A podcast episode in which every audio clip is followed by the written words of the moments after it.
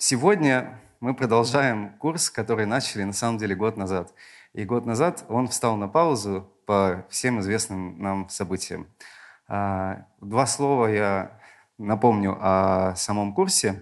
А, он называется «Против течения», и этот курс а, посвящен мирным протестам и людям, которые в себе, в своей личности эти протесты воплощают, символизируют. И мы уже говорили о Льве Толстом, мы говорили о Кларе Цеткин, и как раз на этой лекции мы э, вынуждены были встать да, на паузу.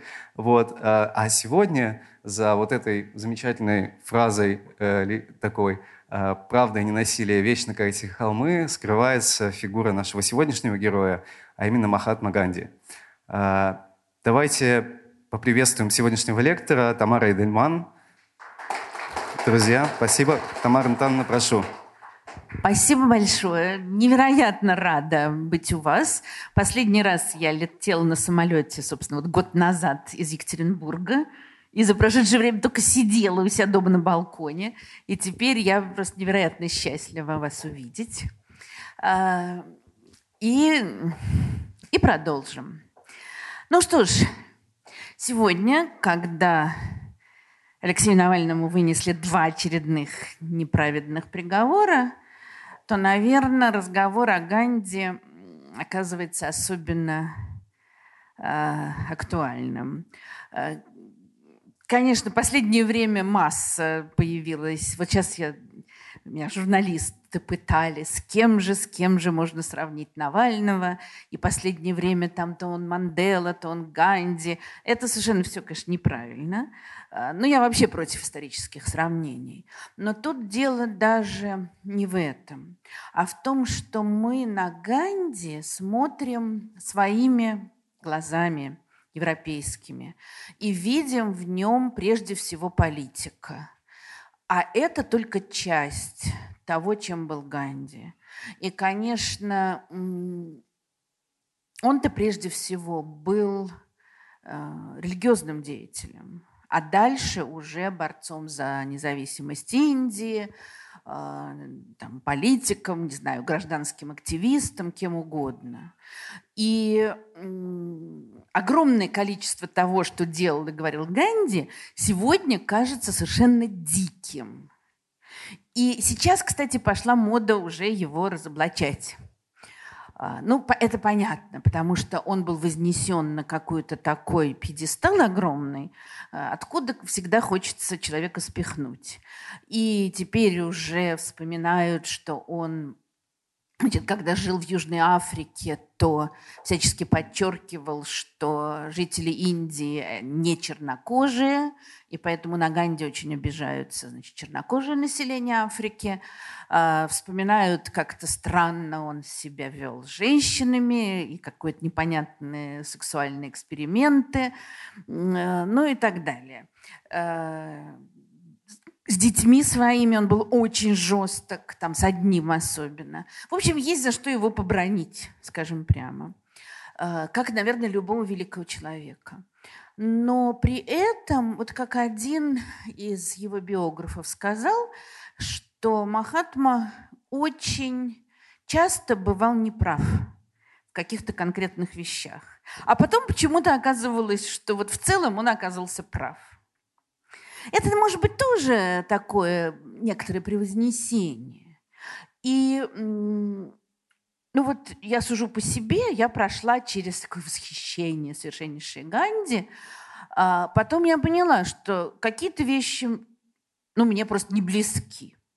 И, а, ну, не знаю, там э, у Ганди был, хотел сказать, пунктик, это неправильно. Э, для Ганди было очень важно все, что связано с очищением организма, с гигиеной, с питанием и так далее. А, ну, там он написал книгу о, ну, грубо говоря, здоровой жизни, где очень подробно объясняет, почему обязательно уборная должна крышка быть закрыта.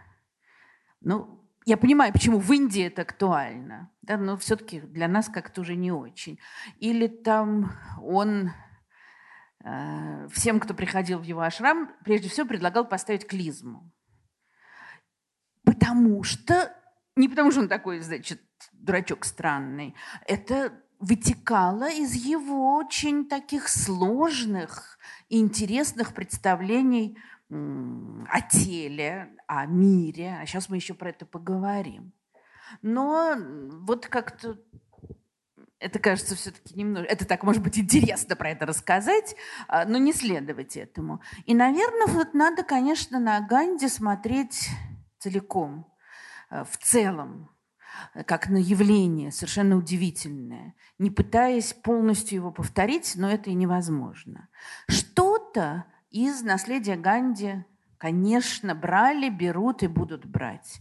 Вот следующий, в следующей нашей лекции нашим героем будет Мартин Лютер Кинг, который сказал, наши цели нам дал Христос, а нашу тактику Махатма Ганди. И это возможный вариант. Но это все-таки тогда будет что-то другое, а не Ганди. И повторить Ганди, наверное, никому не удастся.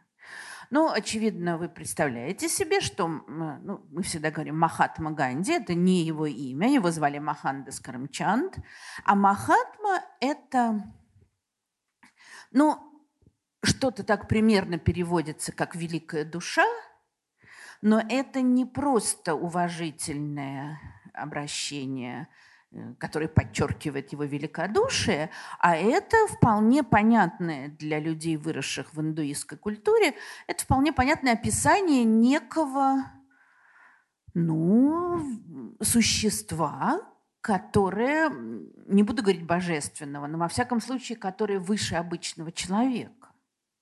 И, скажем, последнюю там, десятилетие своей жизни Ганди приходилось регулярно просто вот появляться перед людьми.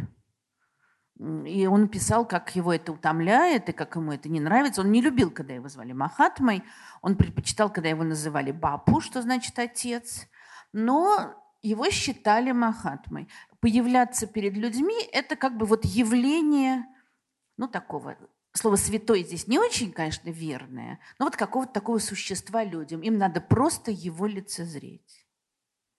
И это, наверное, тоже многое, очень многое объясняет. Ну, давайте пойдем по порядку. А, очень смешно. Вот чем? А здесь работает указка? Нет.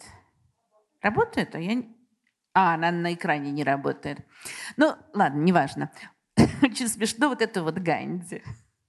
Трудно себе представить, да, со своим братом, а это их отец. А, и он очень подробно рассказал о своем детстве, о своей молодости, ну, в своей биографии, автобиографии.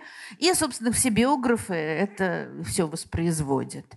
Э, о том, как он рос, как женился, как, как его женили, какие у него были проблемы. И, наверное, понимаете, мы находимся как бы в плену этой автобиографии, мы следуем за тем, что он нам рассказал, естественно. Э, но при этом мы можем очень важные вещи понять. Э, итак, Значит, он родился 2 октября 1869 года в ну, том, что сейчас это называется штат Гуджахар, тогда это была, скажем, провинция в британской Индии. Э, его отец был чиновником местным, там, у местного правителя. Наверное, вы представляете себе, Индия зависела от англичан, но там формально оставалось огромное количество этих всяких князьков, даже царьками их не назовешь, при которых всегда были английские советники, которые все это решали. Но формально там, значит, вот был свой штат чиновников и так далее. И вот отец был, занимал разные там довольно даже важные должности, хотя при этом эти должности совершенно не означали вот восточной роскоши, наоборот. Э, когда вот Ганди решил учиться, то были проблемы, э, на какие деньги учиться. А, но при этом семья была почитаемая, из довольно высокой касты, а, достаточно образованная и очень религиозная. И это, очевидно, первая невероятно важная вещь, вот о чем я уже сказала. Ганди с детства был крайне религиозным человеком. Его мать значит, прежде всего воспитала его как религиозного человека, и отсюда идет важнейшее влияние на его жизнь вот этой великой индийской книги. Ну, давно уже там составляются списки разных книг, которые повлияли на Ганди. Это, конечно, Толстой, э, скажем, «Царство Божие внутри вас». Это э, Генри Тора, о котором когда-то вот прошлой зимой тоже мы говорили. Но вот Бхагавадгита – это была, конечно, для него книга номер один. Он уже, когда когда стал Ганди настоящим, то он, а это огромная книга, гигантская, то он э, ввел такую привычку, как он сам написал, он 15 минут в день чистил зубы. Тоже это было важно для него, вот с его представлениями о гигиене. Но чтобы не тратить попусту 15 минут, он э, за это время выучивал наизусть кусочек из Бхагавадгиты. И так вот каждый день учил еще, еще, еще. И она была для него невероятно важна. Значит, э, что это такое? Это вообще-то часть еще большей книги, э, такого великого индийского эпоса, который называется «Махабхарата», который с тех, за прошедшие уже сколько, значит, две с половиной тысячи лет, он стал источником картин, спектаклей, балетов, поэм, чего угодно.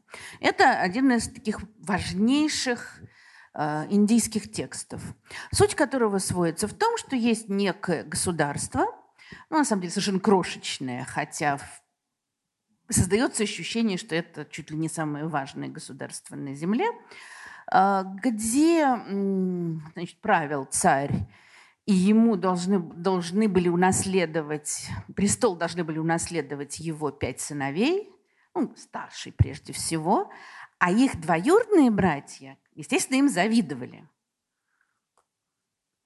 И дальше они хитростью вынудили старшего из этих братьев Пандавов э, сыграть в кости и обманули его. Э, и, значит, обманом, в общем, он им все проиграл. И, и проиграл свое царство. И когда все возмутились, а уже обратного хода нет. Кости – это воля богов и так далее. Но было ясно, что они жульничали. И тогда было решено, что братья Пандавы на 18 лет уйдут в лес, а через 18 лет им вернут трон. Они ушли в лес, там тоже много-много всего происходило, разные отшельники, естественно, в индийском лесу и так далее. Затем проходит время, они возвращаются. Те, конечно, не хотят им отдавать власть. И тогда на огромном поле происходит сражение. Вот такой Рагнарёк, скандинавский, или там, не знаю, апокалипсис. Два огромных войска стоят друг против друга, при этом они родственники. И с обоих сторон друзья, родные. И сейчас они все друг друга поубивают. И один из важнейших персонажей – это не столько старший брат, а второй по старшинству брат, которого зовут Арджуна, а у него есть возница – который возит его колесницу. И вот по его синему лицу можно понять, значит, синего цвета всегда изображали Бога Кришну. И перед началом сражения, когда уже оба войска готовы, то Арджуна приходит в ужас от того, что ему предстоит сделать. Э, он должен будет повести войско в бой и убить, и убивать своих родственников и друзей. И он говорит своему вознице, какой ужас, я, что же мы сейчас будем делать? И тогда Кришна являет свое истинное божественное лицо, вот как здесь, значит, Арджуна перед ним склонился, и объясняет ему, как надо жить. И вот, собственно говоря, ответы Кришны составляют эту огромную Бхагавадгиту. И, ну, Ясно, что это сейчас такой совершенно поверхностный взгляд, только то, что нам важно для понимания Ганди. Из Бхагавадгиты можно вывести огромное количество всего, и это действительно такая одна из величайших книг человечества. Но э, вот несколько принципов Бхагавадгиты, которые, как мне кажется, конечно, будут впитаны Ганди, просто вот в плоти кровь его войдут. Важнейшая вещь – это посвящение всех своих действий Богу. Ну, не одному, естественно, нашему Богу, а там некому божественному началу. То есть ты как бы отдаешь себя в руки вот этим божественным решением. Главное, что скажет Кришна Арджуне, то, что у каждого своя дхарма, у каждого своя карма. Да, ты воин, иди сражайся. Все равно все погибнут, все равно все предопределено, иди выполняй свой долг. Э, потому что вот есть некий божественный смысл, и мы ему следуем. Вот это, мне кажется, для Ганди было крайне важно. То, что он, вот мы увидим, он э, иногда поступал совершенно нелогично. Было несколько раз и очень важных моментов в его жизни, когда он поступил, ну, проигрышно, скажем так. Но для него вот он следовал тому, как он понимал этот божественный замысел, вот этот некий космический порядок, существующий в мире. Это для него, то есть вот отойти от неких своих идей невозможно. Невозможно торговаться, невозможно... С компромиссами, конечно, тоже сложно. При этом Ганди много раз шел на компромиссы. Ну, такие какие-то конкретных вещах он готов был уступить. Но были вещи, в которых вот он не мог уступить, потому что он считал, что так хочет. Это вот божественный смысл есть в этом. Все. Дальше вопрос снимается. Ну и, наконец, э, то, что тоже все мы слыхали, скорее у нас это связано с буддизмом, вот это вот желание освободиться от круга рождений. Но в индуизме эта мысль тоже присутствует, о том, что люди вечно возрождаются, и значит, снова и снова есть этот самый круг рождений, и э, вообще-то хорошо не, не, самое хорошее – это не возродиться в какой-нибудь там высшей касте, что, конечно, приятно, а самое хорошее – это остановить круг этого вечного возрождения. Что, опять же, нам очень трудно понять, мне, по крайней мере. Но для Ганди это было невероятно важно. И вот когда мы смотрим на это его совершенно изможденное тело под конец, э, когда он питался там только финиками, соком какими-нибудь орешками, фруктами, то и, когда, и вот тогда становится ясно, что все вот это очищение, все эти клизмы, посты, э, это не просто так. Это такое вот индуистское желание уменьшить свое тело. И это уж совсем не то, к чему мы э, привыкли, да, когда мы говорим там, о политике, о, об общественном деятеле. Но для него это была важнейшая вещь. Э, я не знаю, там трудно сказать, что важнее, освобождение Индии или освобождение от круга перерождений, но во всяком случае это было то, конечно, о чем он думал постоянно. И вот нам надо всегда это держать в голове. Дальше другая вещь, которая тоже идет от, из детства, из отрочества, о чем он сам очень подробно рассказал в своей автобиографии. Это его очень сложные отношения к сексу. Это, кстати, конечно, связано с вопросом о перерождении. Значит, ему было 13 лет, когда его женили. Ну, как полагается, никто, конечно, его не спрашивал. Это был договорной брак. Э, его, жене Кастур... его жена Кастурба была на год его старше – и, ну, как он писал, что, значит, вообще мы не понимали, что это такое, свадьба, нам казалось, это такая классная штука, гости приходят, э, всякие угощения и все такое прочее. И дальше, конечно, какое-то время, э, как в Индии принято, невеста, ну, то есть они даже их, они уже считаются мужем и женой, но она все равно еще с родителями живет, ну, как-то так потихонечку они вырастают. А дальше он значит, очень влюбился в свою жену. И вот через много лет, когда уже он пишет свои воспоминания, то он с ужасом вспоминает, вот как, какое желание он испытывал. И как ему теперь стыдно. Ну и тоже по этому поводу масса всяких э, психоаналитических и так далее вещей написано.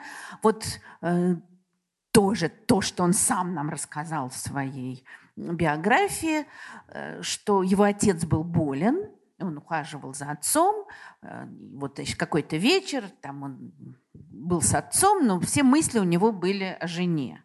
И дальше он скорее-скорее побежал в спальню к жене, а через там, 15 минут выяснилось, что отец умер. И вот эта вот мысль о том, что он занимался сексом в тот момент, когда умер его отец, это оказалось для него страшным, страшной травмой, которую он никак не мог пережить. И дальше, значит, он усиленно пытался э, вот эту часть человеческого существования, скажем так, убрать для себя. Что было ему тяжело, как он сам расписывал. Он уже писал в довольно таком немолодом возрасте писал свою автобиографию. Мне все еще это очень тяжело. Опять же, для индийской жизни это вполне естественная вещь. Несмотря на то, что это Индия, где все там цветет, размножается, плоды, не знаю, цветы, животные, все что угодно, там очень распространена идея сексуального воздержания, которая, ну, на самом деле она везде есть.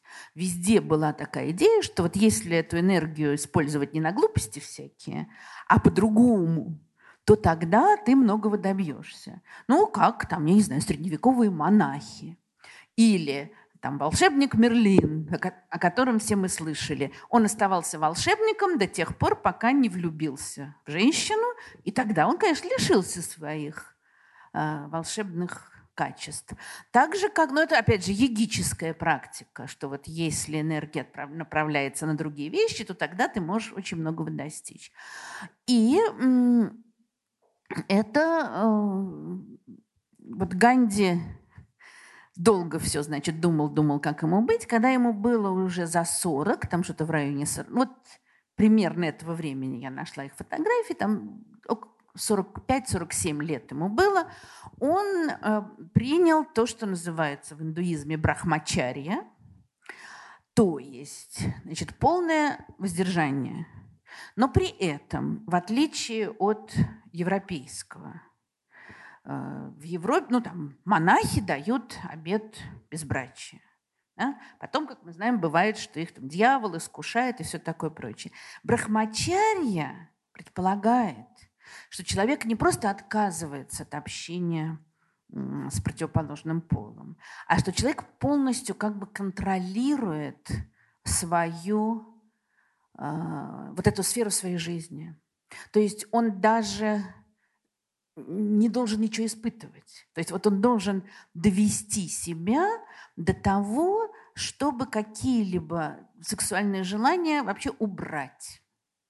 Вот отсюда, то когда Ганди уже будет махатмой, уже будет жить в этом своем ашраме, в общине огромной, куда будут приезжать поклонники со всего мира и смотреть на него, вот буквально там сидеть у его ног, смотреть на него с восторгом, то он а, а он все время проверял себя.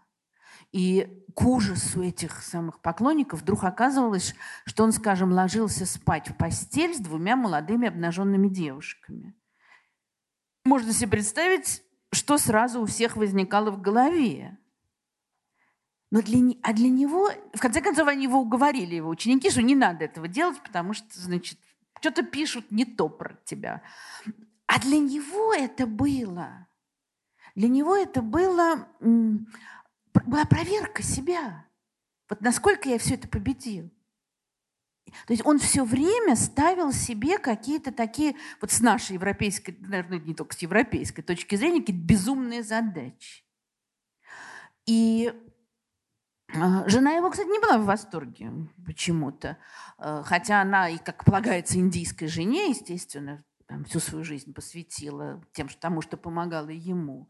Но э, для него вот это вот такое минимизация собственного тела вот во всех отношениях, чисто физически, с точки зрения желаний. Вот это было для него крайне важно. И, соответственно, э, ну, то есть, очевидно, имелось в виду, что потом вот, прервать эту цепь перерождений, но еще э, просто вот направить всю эту энергию на что-то совершенно другое. Вот это все идет, конечно, из детства, и там из отрочества, и пройдет через всю его жизнь. Что происходит дальше? Дальше он начинает учиться. Сначала в Индии. Что-то, кстати, он вообще в школе не очень учился. Он удивительно совершенно, он был ужасно робким. Вот представить себе, что Ганди, который бросал там вызов всей Британской империи, он был ужасно застенчивый, он всех там боялся в школе. Потом он пошел учиться в колледж, что-то у него ничего не получилось. В общем, как-то все вернулся домой. А, и непонятно, что дальше делать. Потом нашелся родственник, который сказал, что он оплатит его обучение в Англии. И он поехал в Англию. Это конец XIX века. Чем была Англия для Индии? Э, что-то англичане, ну, Индию Индия жила-жила своей жизнью, там были разные э, государства, богатые, большие, маленькие. В конце 15 века пришли португальцы, стали туда вторгаться, потом пришли французы. К 18 веку англичане вытеснили оттуда всех, но сначала это было, это не, не было формально колонией, а все было отдано, скажем так, на откуп Остинской компании торговой, ну, которая там вот всем заправляла. К середине XIX века они довели жителей Индии до восстания, и такой невероятная травма и в истории Индии, и во многом в истории Англии, восстание Сипаев в 1857 году, когда солдаты туземные, служившие в армии, а у Остинской компании была своя армия. Э, просто их настолько довели, что они восстали. Там поводом было то, что это вот к вопросу о том, как цивилизации совершенно не понимают друг друга. Они там модернизировали оружие, и какие-то новые тип ружей и патронов был. И надо было откусить, скусить так вот, значит, кусок гильзы, чтобы вставить патрон, винтовку. А и она была намазана жиром. И, значит, оказалось, что у некоторых был жир говяжий, соответственно, для индусов это было э, ужасно.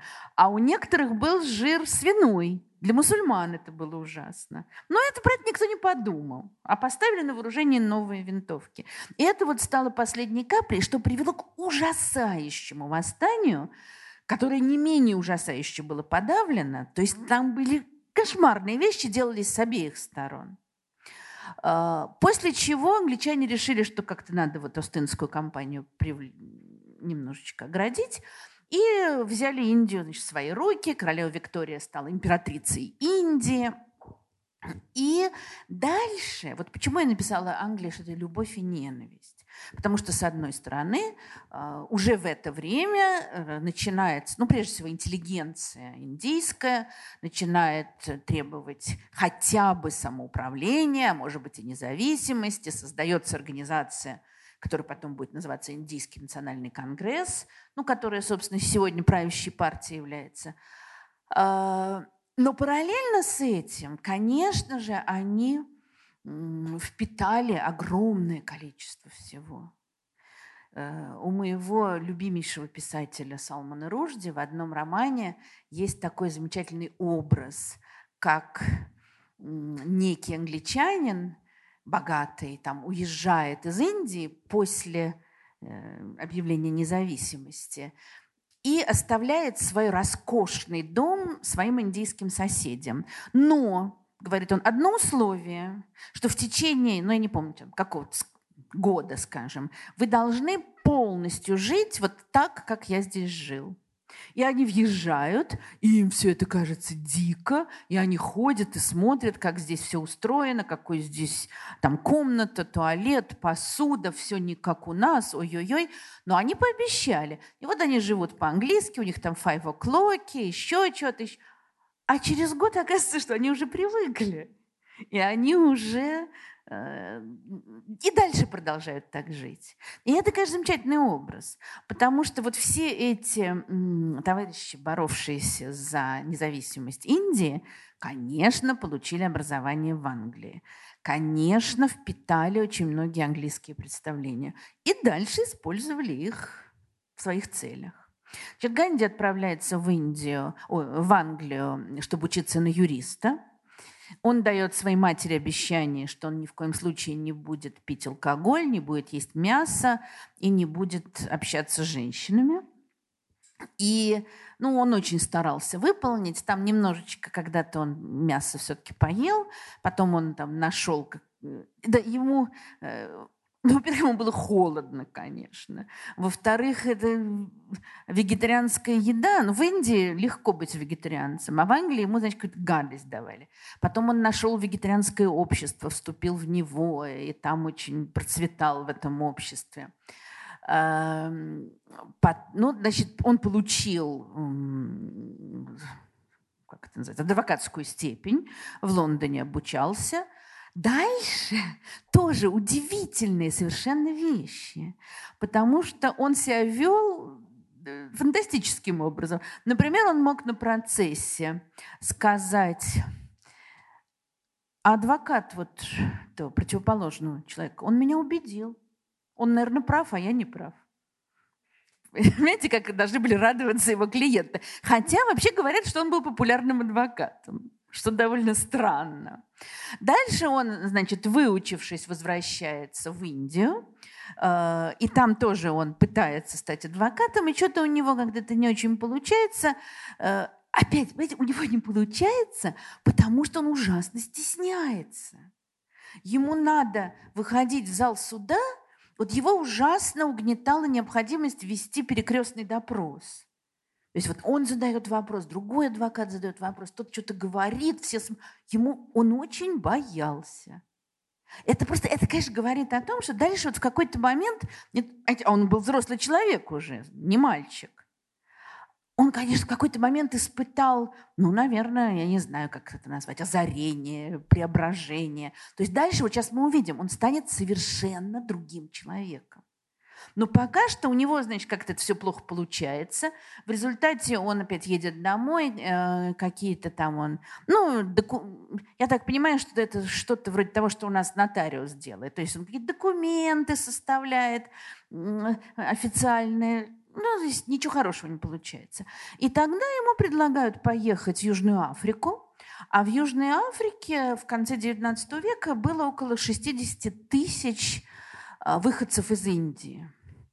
А, и ему некий богатый человек, у которого бизнес был в Южной Африке, и там были проблемы. Вот он его попросил поехать и заняться, там, представлять его в суде за хорошие деньги. И он поехал. И дальше, ну вот видите, сейчас в Южной Африке стоит памятник в том, на том вокзале, где, где его избили и выбросили из вагона, потому что потому что он не знал, что там есть отдельные вагоны для белых и для цветных. А он был вот адвокат. Все-таки в Лондоне такого не было. А, и, ну, конечно, он совершенно не выглядел таким образом. Он-то как раз был прилично одетый, э, европейски образованный. И его... Он вошел и сел в вагон первого класса. Это вызвало шок совершеннейший. Ну и дальше вот он прошел через какое-то большое очень количество унижений. И вот здесь где-то, вот тут был момент, может быть, даже на, этой, на этом вокзале. То есть когда его выкинули, поезд ушел, то он ночь сидел на вокзале и думал, что делать. А, и он рассматривал, собственно, два варианта. Немедленно уехать из этой мерзкой страны, что, наверное, многие бы сделали. Другой вариант – остаться и бороться. И он выбрал другой вариант. Вот где-то с этого момента начинается, начинается борьба. И он, вот тоже Ганди индийского времени, еще, как видим, тоже, ну, хотя вот у него этот тюрбанчик, но вполне еще по-европейски выглядящий такой, еще вполне питающийся. Но вот здесь вот в, Афри... э, в Южной Африке он э, начал формулировать свои основные принципы своей деятельности. Вот здесь появилось слово «сатьяграха», что значит, ну, обычно переводят как «упорство в истине». Э, то есть вот мы будем упорно добиваться того, что нам принадлежит по праву. А здесь было чего добиваться. А, значит, это 90-е годы. Здесь, в Южной Африке, есть часть владений, которая принадлежит англич... часть земель принадлежит англичанам.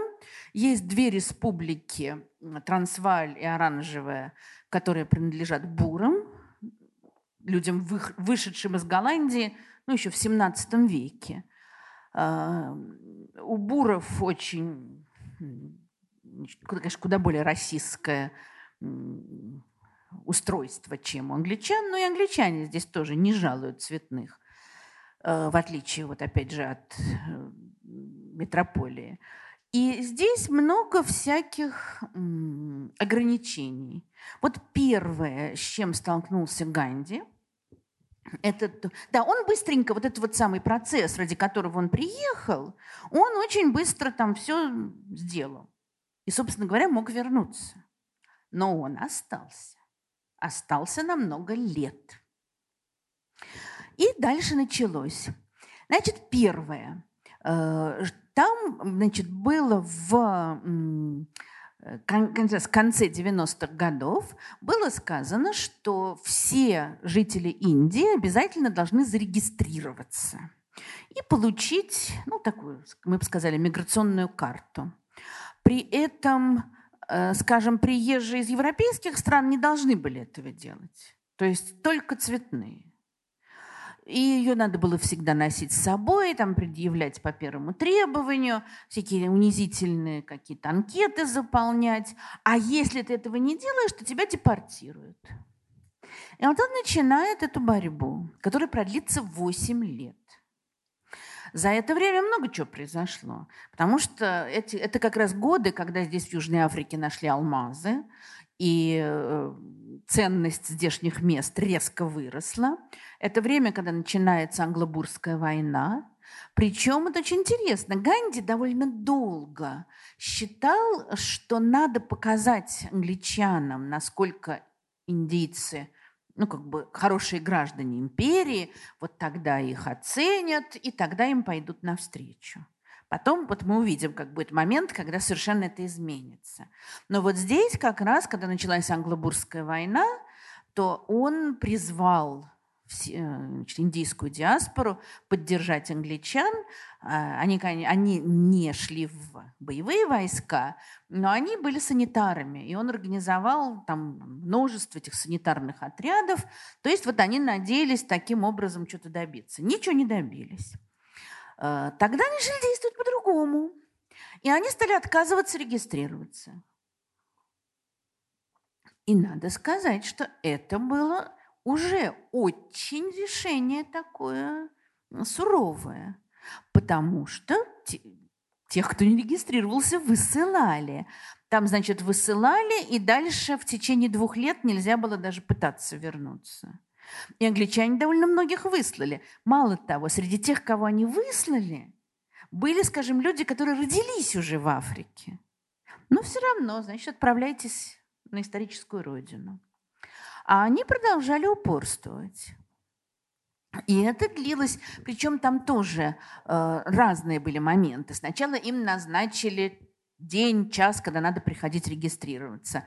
Эти вот активисты встали у, у пунктов регистрации и стали всячески уговаривать тех, кто шел регистрироваться, стыдить их.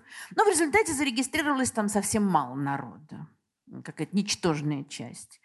Потом с ними начали, значит, и то переговоры, то запугивать их. Э, Ганди в результате, вот он в это время первый раз и далеко не последний оказался в тюрьме. Он будет 11 раз его будут за его жизнь арестовывать. Потом его выпустили. А, И в какой-то момент с ним начинают переговоры власти и говорят, ну хорошо, вот если вы зарегистрируетесь, то потом мы смягчим условия, может быть, даже отменим. И вот он решил пойти навстречу, что у многих вызвало недоумение. И сам зарегистрировался, и другие тоже. Их, конечно, тут же обманули. Вот они все зарегистрировались, сказали, вот хорошо, и ходите с этими книжечками. И тогда они собрались, сделали огромную гору, что там две тысячи этих сертификатов сложили и все подожгли. А, в общем, это длилось 8 лет. И через 8 лет они добились того, что это отменили. Дальше, но тем временем возникли другие проблемы. А, там э, значит, вот эти вот разные были провинции, и э, одни были побогаче, другие победнее. И в частности, там, значит, большая часть жителей Индии, они жили в Натале, а работать все хотели в Трансвале, потому что там богаче. А было сказано, что запрещено пересекать границу без там тоже какого-то разрешения, того, сего.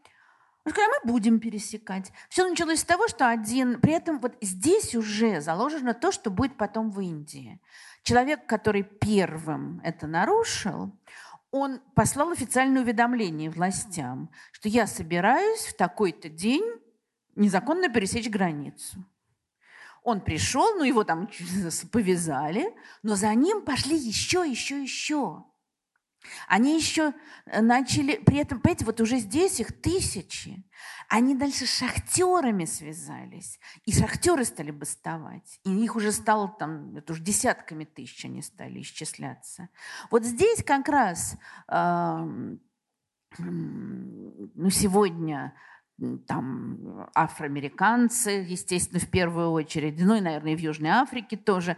Действительно, он в это время много чего такого говорил, что вот мы, индейцы, мы не чернокожие, и какие-то даже фразы, которые могут сегодня казаться оскорбительными.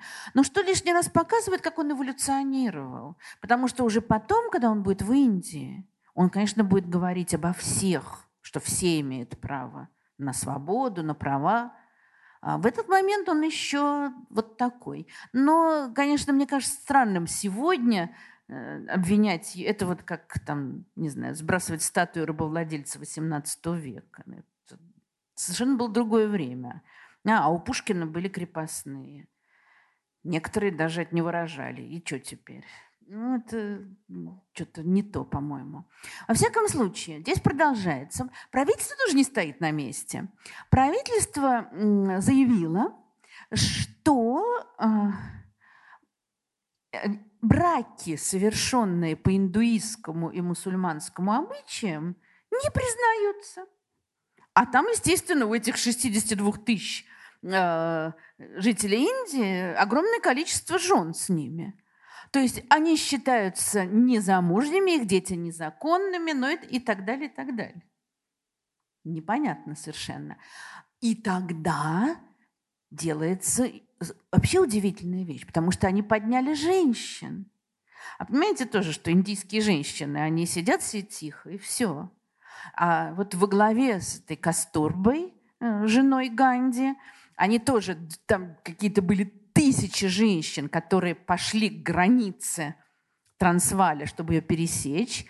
Их схватили, посадили в тюрьму. Ну уж когда жен посадили, то тут это движение стало совершенно невероятно массовым, и они в конце концов тоже добились своего.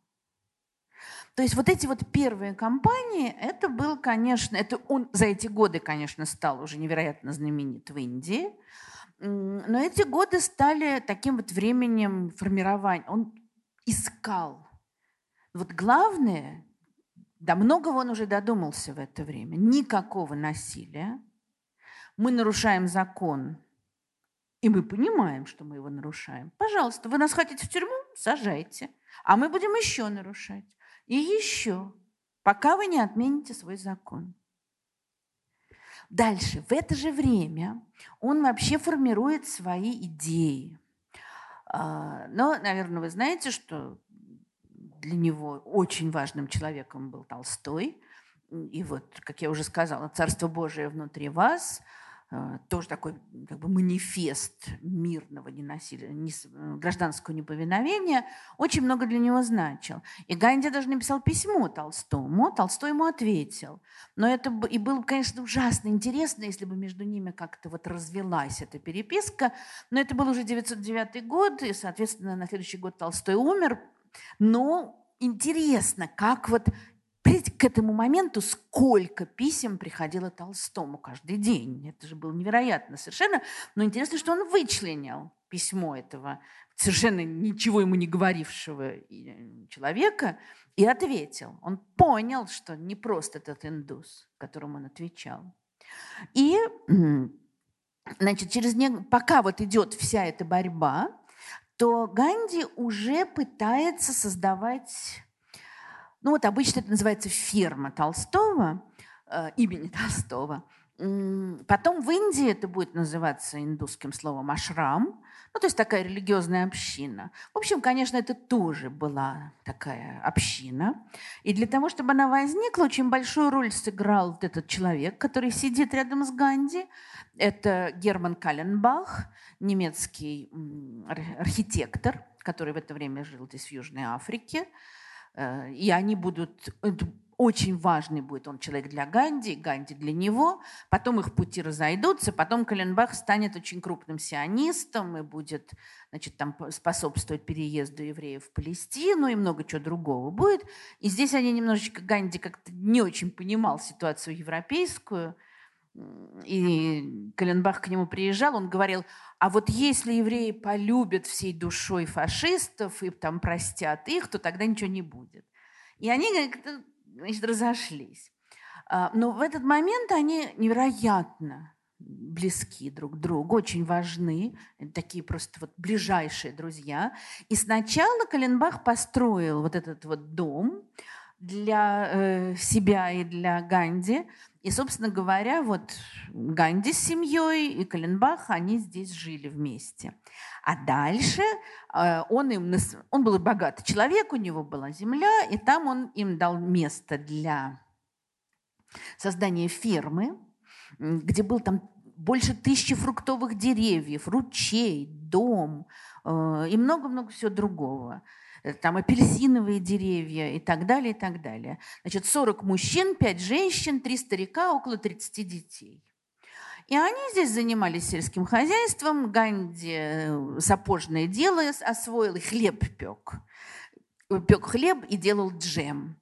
Э, значит, вот он пишет, я пеку хлеб для обитателей фермы. Только что из апельсинов, растущих на ферме, сделали повидло. Я научился варить карамельный кофе. Сейчас мы занимаемся строительством. Ну и так далее, и так далее. А, и это очень... Да, причем здесь были люди самых разных религий. Вот там всех практически, вообще какие только могут быть. И для Ганди, конечно, это был очень важный опыт, потому что ну, он вот другое, наверное, влияние, которое тоже на него, он такой на перекрестке самых разных влияний. Вот я сказала, что там Гавадгита самое главное, но идеи Толстого, идеи Тора, идеи Джона Рескина, они для, он тоже все это читает, для него это очень важно. То есть, попросту говоря, это, э, это вот все мыслители, которые отвергали развивавшуюся машинную, городскую, индустриальную цивилизацию – потому что она безликая, потому что она подавляет человека. А считали, что человек должен жить своим трудом. Ну, ну, мы все знаем, как там Толстой пахал. И это представляется часто как такая придурь графа. Но это совершенно не придурь. Это желание, опять же, вот жить своим трудом. И это повлияло на огромное количество толстовцев. Когда Тора ушел из, из города и поселился на берегу пруда Олден, опять же, идея была в чем? Развел огородик, э, жил плодом своих рук. Э, если ему надо было там чернила, бумагу, то он шел, продавал ну, там какие-нибудь овощи, которые у него были, немножко, и покупал то, что ему нужно. То есть он работал, ну, там не для прибыли, а для того, чтобы вот как-то выдержать себя, эм, содержать себя. Вот что-то подобное происходит здесь. И это, конечно, очень все важно. Хотя при этом они тут естественно, тоже, ну, как модно в тот момент, далеко не только в Индии. Они не пьют, они не едят мясо, они не курят и так далее и тому подобное. Уже здесь начинается такая, то, что будет важнейшей чертой для Ганди. Там, значит, какую-то парочку застукали за э, любовными играми, и он их, он, кстати, жестко сразу с этим приказал там обрить, он приказал обрить наголо, чтобы, потому что считал, что тогда девочки не будут привлекательны. А, но тут же он пришел к выводу, что это его вина. Он всегда за проступки других наказывал себя. И он постился долго, потому что вот он что-то такое допустил. А, а параллельно вот это вот все те самые годы, когда он борется за, за все то, о чем, о чем нашла речь. И другая вещь, вот тоже смешной Ганди в этом самом тюрбанчике. Э, там как раз был тоже момент, когда его избивали, требуя, чтобы он снял, а он не снимал. Э, вопрос о том, как Ганди относился к правам женщин, тоже очень разные вызывает эм, оценки. Эм, ну, феминистки упирают на то, что он тиранил эту несчастную Кастурбу. Там у него есть такая ужасная совершенно э, сцена в его автобиографии. Э, Ганди всегда, как мы знаем, боролся за права неприкасаемых, тех, кто вот в Индии вне каст. И уже в это время в Африке у него, э, у него там жили неприкасаемые на ферме. А это, конечно, прям вот для индусов это невозможно. И он э, не хотел... Да, а идея такая, что никто не прикасается к тому, что есть у неприкасаемых. И э, он сказал Кастурбе, что она должна выносить за ними ночные горшки. Она была в ужасе. Он сказал, хорошо, я сам буду выносить. Но это для нее было еще ужаснее, что ее муж будет вот так. И тогда она стала все-таки, рыдая, это делать. То есть он, конечно, давил на нее э, так достаточно жестко. Но при этом, значит, вот когда шла борьба за, за регистрацию браков индуистских и мусульманских, началось с того, что целый день демонстративно вот во всей этой огромной индийской диаспоре мужчины целый день выполняли женские обязанности. Но на самом деле понятно тоже, что для этих индийских мужчин это, они целый день готовили, стирали, убирали. Это был такой демонстративный вот мы вас поддерживаем. А женщины в это время шли нарушать границу, переходить.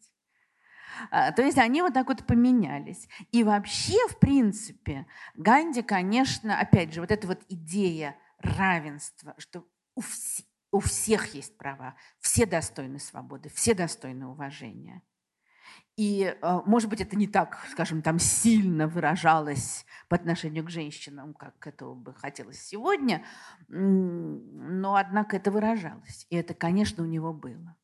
Дальше, другая вещь конечно же, это э, то, что, э, то, что происходит после 1915 года. Вот выиграв эти свои кампании, став уже в э, Южной Африке таким лидером диаспоры, он возвращается в Индию. Э, вот через несколько лет, не сразу, но через несколько лет, где-то около 21 года, возникнет мысль о том, что он Махатма, что он великая душа. Э, он приезжает в Индию, от него уже здесь многого ждут. И дальше он начинает, используя свой опыт африканский, он начинает здесь тоже проводить вот эти вот кампании гражданского неповиновения. Сначала это конкретные кампании в конкретных районах. Скажем, вот был один район, где, ну, в общем, принуждали, скажем так, э, сажать растение, из которого делают краску индиго. Как это называется? Индигофера. Не знаю, что такое, но что из этого делают краску индиго, которая так замечательно красит индийские ткани. И они всегда это делали, и, значит, у них уже все хозяйство было вокруг именно этого растения поставлено. Они от него зависели. А их вынуждали. Да, а в эти годы упал спрос на, на краску, но чуть после войны, э, не до того. А их все равно заставляли сеять помещики и еще продавать э, по фиксированным ценам. И вот это будет первая компания Сатьяграхи в Индии, где, опять же, он испробует вот эти вот все, все то, что будет потом. То есть он пришел сюда со своими добровольцами, э, он обходил все эти значит, деревни, они подавали, они ничего особенного пока не делали, они там подавали петиции, э, говорили, что они не будут сдавать урожай. А понимаете, для крестьянина он не будет сдавать урожай, а жить он на что будет? А вот он сумел их поднять на то, что они готовы были на какие-то очень большие жертвы ради будущего. При этом тоже его арестовывали, его и нет. Ему сначала сказали покинуть провинцию, а он, естественно, не покинул. Его арестовали. Остались его сторонники. Э, и все-таки они добились своего, что там изменили закупочные цены. В общем, им пошли на большие уступки. Вот в это время еще важная происходит вещь. Он начинает постепенно прощаться. Если вы посмотрите на эту фотографию, вы увидите, что он уже не в британской одежде. Это, конечно, началось еще в Африке, а здесь он все чаще и чаще ходит а, в индийской одежде. Он ходит вот в этих сандалиях, которые сейчас до сих пор хранятся. Ну, здесь на фотографии, видимо, он вообще босой. Дальше этого будет, как мы знаем, одежды будет еще меньше. А, затем в другом месте, тоже у крестьян, там их угнетают, что-то не то, э, он опять является и опять им тоже вот поднимает всех на борьбу. В это же время он и здесь тоже создает общину. Вот это вот то, что называется ашрам, это самый знаменитый ашрам. Он несколько таких общин создавал.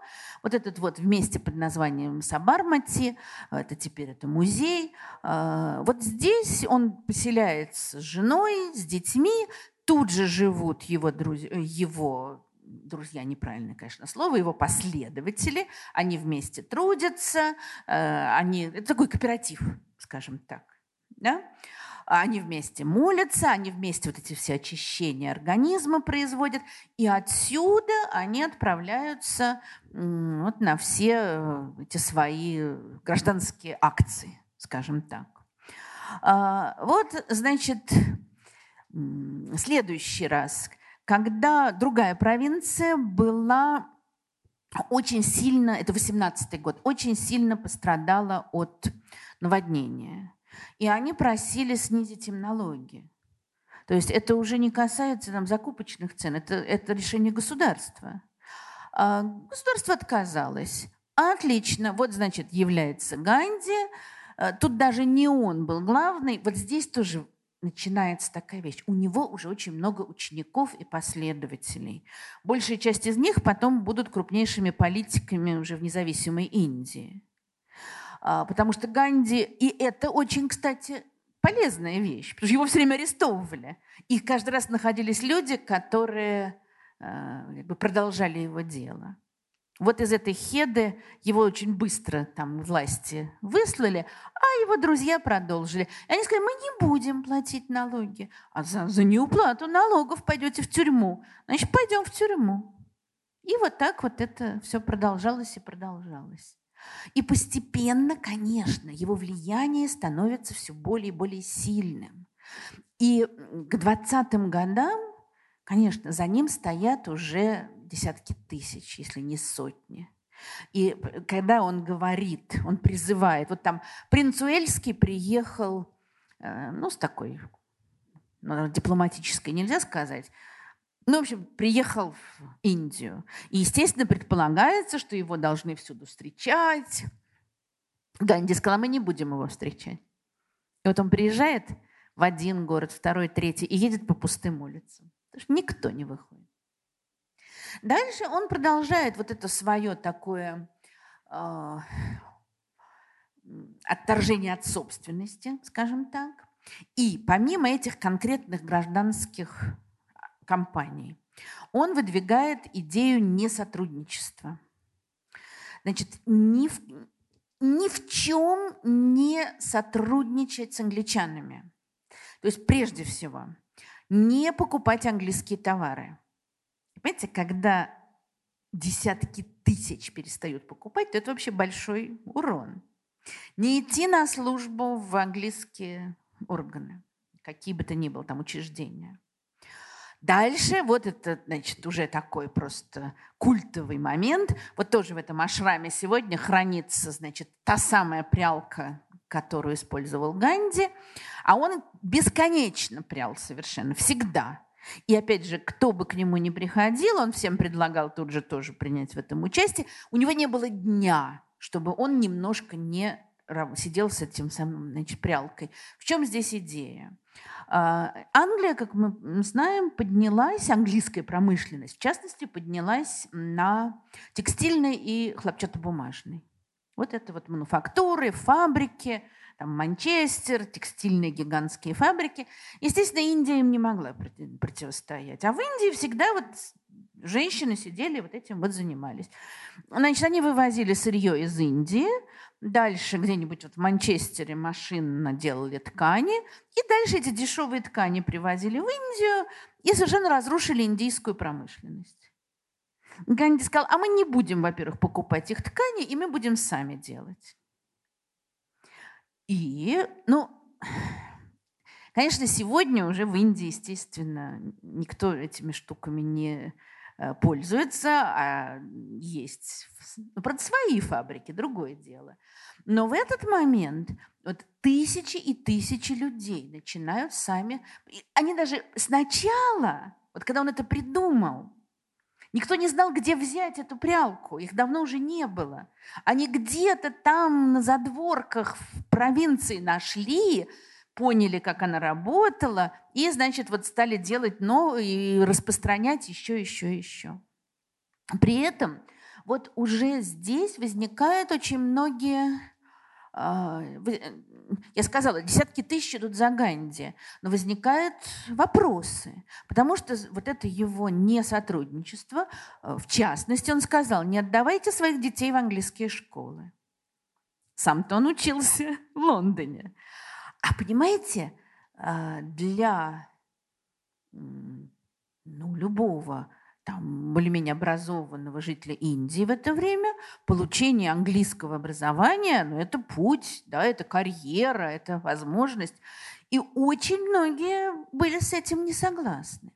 И вот здесь начинается тоже очень сложное и такое опасное расхождение – вот тот же мой любимый Салман Ружди, у него есть статья, рецензия на фильм Ричарда Аттенбора «Ганди». И там впервые вот он обратил мое внимание, и с тех пор я много об этом думаю. Ганди для своих последователей был, был всем. И они во многом не решались ему противостоять. Кто они были? Ну, какой-то там Джавахарлал Неру, да, будущий президент Индии, и многие другие. Они, конечно, были тоже все английские, европейские образованные, светские, городские интеллектуалы. А Ганди, который сначала тоже был таким, а, а потом стал вот таким. То есть он стал как бы двигаться э, к народу, к крестьянам, совершенно другим идеям, другим образом. И они далеко не всегда были с ним согласны. И очень сложно сказать, кто был прав. Потому что, ну вот я так вот пытаюсь поставить себя на это. Как не, не пойти в школу? А куда тогда? Вообще не учиться? Ну, он, естественно, говорил, что мы будем там свои школы создавать, но это нереально. И вот здесь начинает один из первых таких раскольчиков возникает. Но все равно, конечно, за ним идут тысячи и тысячи. И он, вот он, на нем все меньше одето. Это очень хорошо видно.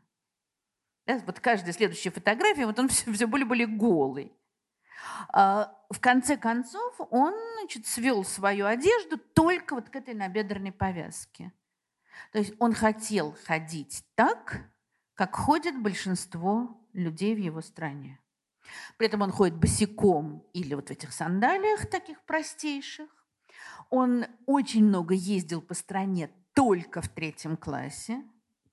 Ну, индийский, третий класс в индийском поезде – это кошмар и тихий ужас совершенный. И уже когда он стал кумиром, великим политиком и старым больным человеком, он все равно отказывался. И уже под конец Понимаете, он, конечно, был в таком, э, ну, его уже нельзя было вот просто так там, посадить в тюрьму.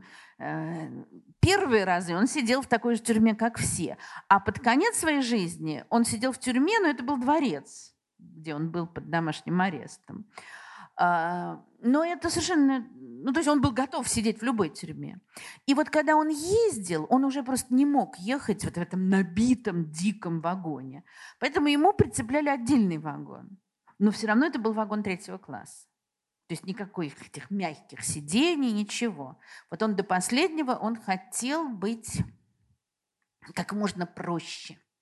И это не просто там хождение в народ. Это, ну, в чем-то это перекликается с Толстым. Это желание, а, ну, вот каким-то там, я не знаю, корням обратиться, какой-то простоте. То есть не ради просто пропаганды своих идей, скажем так. Другая вещь, вот очень важная фотография, ну, для нас она ничего особенного не говорит. Ну, там, Ганди с кем-то встречается. И это он встречается с неприкасаемыми. Значит, как вы знаете, в Индии очень сложная система каст. Э, и, значит, вот эта вот вера в перерождение душ, она связана с тем, что каждый человек рождается, в зависимости от своей кармы, он рождается в определенной касте. Изменить это невозможно. Поменять касту невозможно. Возможно только рассчитывать на то, что в следующем рождении ты, может быть, поднимешься. Э, те, кто занимаются грязными, позорными профессиями, там, мусорщики, осенизаторы, кожевники, это уже низшие касты. И есть те, кто как бы вот вне каст, но считается обычно это, скажем, те, кто родились от союза людей из разных каст. Ну, там, то есть, предположительно, незаконного, естественно. Это вот неприкасаемые пари, низы общества, вот поэтому им оставлены эти ужасные э, все э, занятия. А, даже если тень неприкасаемого падает на Брахмана, это уже страшное преступление, ну и так далее, и так далее. И это, конечно, это сегодня как бы этого нет в Индии. То есть это запрещено упоминать даже, какой касте ты принадлежишь, но все, конечно, знают. И неприкасаемым по-прежнему очень нелегко. И Ганди огромные усилия прикладывал. Он придумал для них особое слово «хариджан», что значит ну, что-то вроде «дети Бога». И он, всячески там приходил к ним, разговаривал. Сегодня за это его тоже ругают. И говорят, что он, значит, слишком как-то свысока с ними разговаривал. Э, там бы вот такой патерналистский подход. С другой стороны, я вот сейчас, как раз готовясь к нашей лекции, прочитала возражение одного из историков, который говорит, да, может быть, он, опять же, с сегодняшней точки зрения это было там, патернализм, все что угодно, э, снисходительность. Но для того времени, 20-30, он совершил прорыв, вообще обратив внимание на это. А, и поэтому ну вот, сегодня это остается по-прежнему таким значит, противоречивым вопросом. Но для Ганди это, конечно, может быть, сегодня он вел бы себя совершенно по-другому, скажем так. И вот дальше от этих конкретных вещей, вот здесь налоги, вот здесь цены, здесь то, все, а, он его авторитет растет, растет, он уже доходит до каких-то небывалых высот. И дальше он начинает уже заниматься как бы общеиндийскими проблемами. 1919 год – очень важный и очень сложный год для истории Индии. Во-первых, вот этот вот политик с таким вообще милым лицом, лорд Роулет, провел закон. Очень такой миленький закончик – по которому, ну, к этому времени там уже волнение, выступления, значит, он провел закон, по которому во-первых, по обвинению в террористической деятельности можно было арестовать без суда. А, значит, газеты, журналы можно было, можно было закрывать в любой момент. А, и можно было арестовывать э, не только террористическое вообще, можно было арестовывать и два года, и вообще там бесконечно держать в тюрьме до выяснения обстоятельств. А, Ганди написал письмо вице-королю Индии и сказал, что если к такому-то числу вы не отмените этот закон, то, нет, даже еще вы принимали, если этот закон будет принят, то я, значит, начну кампанию гражданского неповиновения. Ну, ему сказали, ха-ха-ха, иди отсюда. А, и он начал. И, значит, люди стали выходить на улицы, э, и были сидячие, и там у них даже лежачие, сейчас будет потом фотография забастовки. Ганди арестовали. Тут же еще больше вышли на улицу. Тут начались где-то уже стычки, волнения, столкновения. И дальше вот тоже такой совершенно травматический момент, жуткий в истории Индии, который всегда вспоминают. А, вот приняли по-моему, в марте или в конце марта, в начале апреля приняли этот акт, э, закон Роулинда. Э, в эм, начале апреля Ганди объявил очередную сатьяграху, через неделю его арестовали. И дальше вот в городе Амрицаре было объявлено, что запрещены какие-либо сборища. Но тоже это было объявлено в городе, в деревне, там кто-то слышал, кто-то не слышал, непонятно. 13 апреля был э, праздник какой-то религиозный, и огромное количество людей собралось в городе, в парке. Э, ну, часто пишут, что они там просто собрались попраздновать. Конечно, нет, потому что перед этим депортировали двух их там лидеров местных значит, арестовали, они вышли выразить свой протест, но все было мирно. Там был такой узкий очень вход в этот парк. И генерал Реджинальд Дайер, здесь командовавший войсками, он, во-первых, приказал перекрыть выход. То есть люди, которые зашли в этот парк, они даже если уже захотели бы, они не могли уйти. Он поставил солдат, и он приказал стрелять. Как он потом объяснял, что ну, во-первых, надо было всем преподать урок, а во-вторых, э, ну, что, мол, они бы сейчас начали там что-то. Они начали стрелять, и было, как известно только, о 379 убитых и около 1200 раненых. Но понятно, что еще далеко не обо всех просто говорили. И вот эта амрицарская бойня, конечно, стала таким переломным моментом. И, естественно, началось негодование по всей стране. А, и ну, генерал Дайер, кто-то его считал героем, который спасал империю, кто-то его считал преступником. Дальше там будет попытка, террористическое покушение на него будет. И через э, где-то лет 10 он умер, ну, он болел сильно, и говорили, что перед смертью он сказал, ну вот э, я хочу умереть, и чтобы Бог мне сказал, правильно я поступил или нет. То есть, очевидно, у него тоже какие-то были все-таки сомнения, правильно ли он делал. Но дальше, естественно, начинаются выступления по всей стране, и начинаются столкновения, и где-то на кого-то нападают. И Ганди делает то, что он потом будет делать еще не раз. Вот казалось бы, какой подъем! Знаете, я всегда вспоминаю 9 а, января 1905 года, когда расстреляли демонстрацию в Петербурге, как все иммигранты ликовали. Вот они сидели в своих швейцарских кафе, это зафиксировано множеством воспоминаний. Они кинулись там в рестораны, в бары, подымали бокал. Ура! Сейчас революция начнется. Ну, они были правы, революция началась, конечно. А Ганди призвал немедленно остановить кампанию гражданского неповиновения. Он сказал, мы не готовы. Если происходит насилие, ничего не должно быть. Он тут же начал очередной свой, по, э, свой пост, сказал, что будет поститься, пока все не утихнет.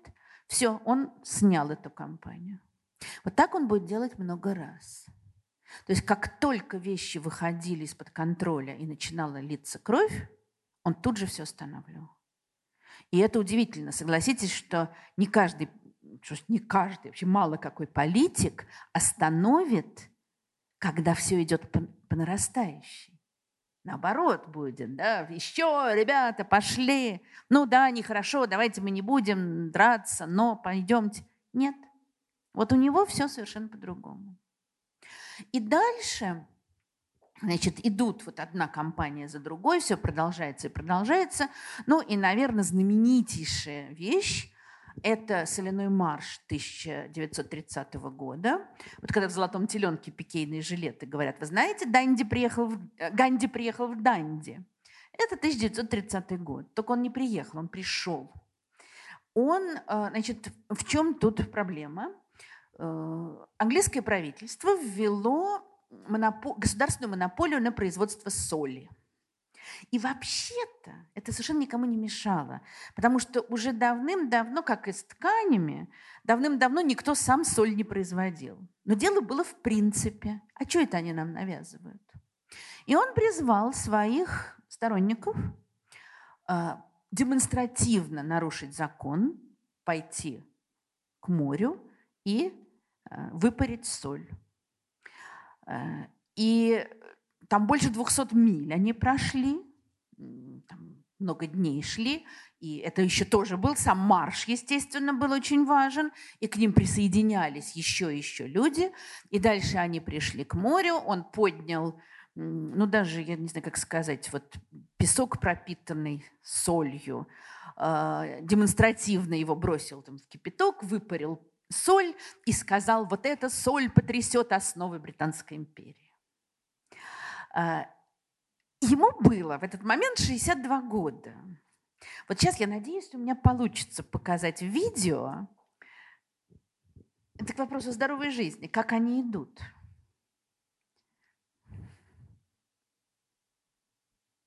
The long-awaited hour arrived, and he was there.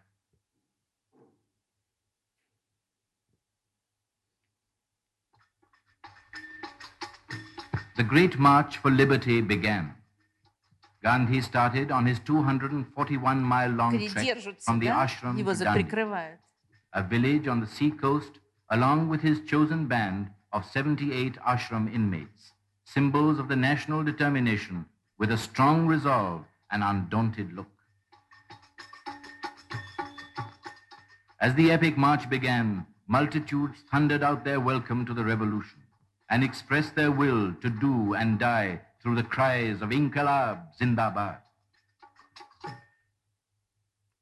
61-year-old Gandhi, with his undying faith in the justice of the cause he was pursuing, and in the success of the great campaign he had embarked upon, marched at the head of the procession with quick and unfaltering steps. The pilgrim marches onward on his long trek through the seas of humanity to the appointed place where India is first coming to grips with the great British Empire, observed Jawaharlal Nehru. Staff in hand, he goes along the dusty roads of Gujarat, clear-eyed and firm of step, with his faithful band trudging along behind him.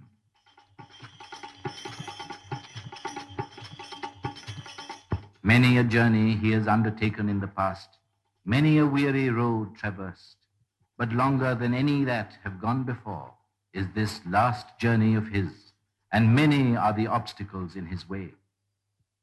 But the fire of great resolve is in him, and surpassing love of his countrymen.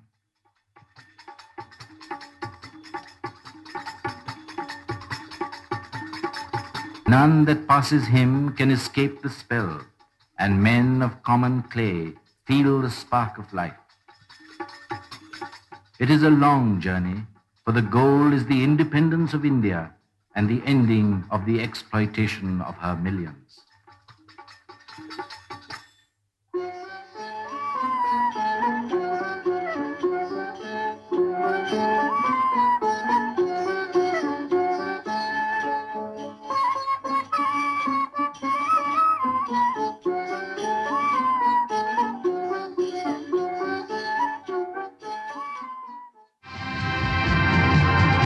Вернемся туда, чтобы... А, нет, вот все, остановилось. Я бы так не смогла пройти. 240 миль, это да, 500 километров, что-то в этом роде.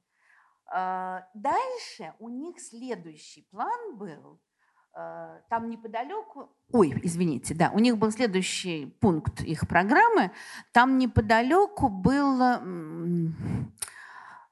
ну, соляные рудники, вот так, как забыла как это по-русски, в общем, там, где добывали соль. И они решили отправиться туда и, значит, войти туда. Ну, по дороге туда Ганди уже арестовали. А, но и вот здесь тоже, как рассказывается, значит, во-первых, пошла его жена во главе всех, и, что тоже очень интересно, а, там другой человек, который это все возглавлял, это был старый судья в отставке. Вот это, конечно, британский мир. Понимаете, судья – это человек, ну и восточный, с другой стороны, тоже. Судья – это человек, который пользуется невероятным уважением. И ну, мы сейчас посмотрим, это, это не, не было заснято, но мы сейчас посмотрим кусочек из фильма Ричарда Аттенбора, где очень все вот прямо сделано похоже, как дело было. Там при этом присутствовал американский журналист, который был просто в ужасе от того, что он увидел. А, и, и он сумел тут же передать это значит, статью на весь мир, хотя его пытались, естественно, англичане там убедить, не убедили. И э, он передал то, что он увидел. Вот мы сейчас посмотрим. Это, значит, не, э, не документальный фильм, но очень, очень близко к тому, что было. The long awaited. Oi, sorry, what? To your mark, forward!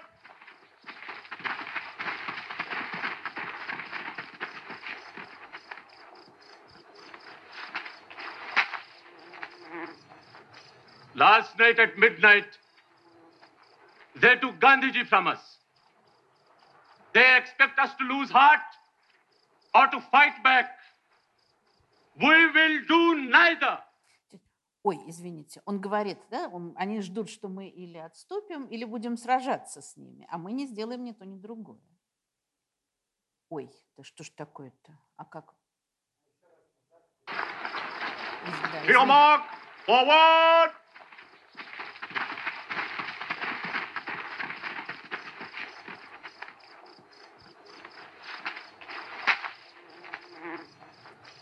Last night at midnight, they took Gandhiji from us. They expect us to lose heart or to fight back. We will do neither.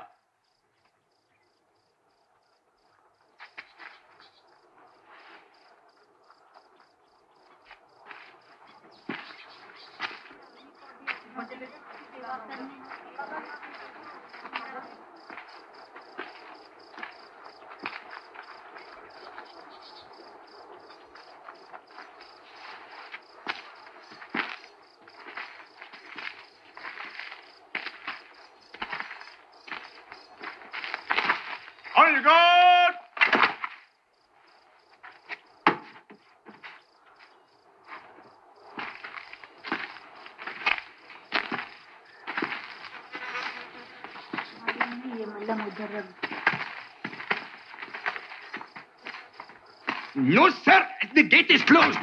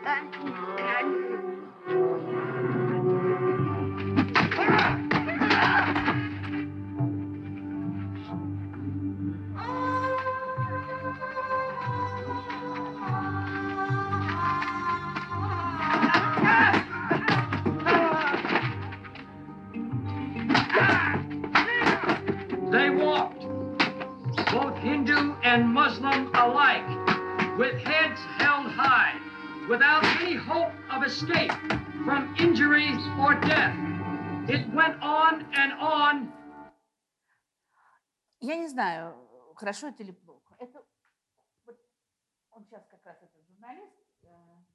Ой, опять журналист этот писал, так продолжалось часами, пока 300, а может быть больше протестующих не были избиты, многие из них были серьезно ранены, два человека были убиты. Ни один из них не оказал никакого сопротивления.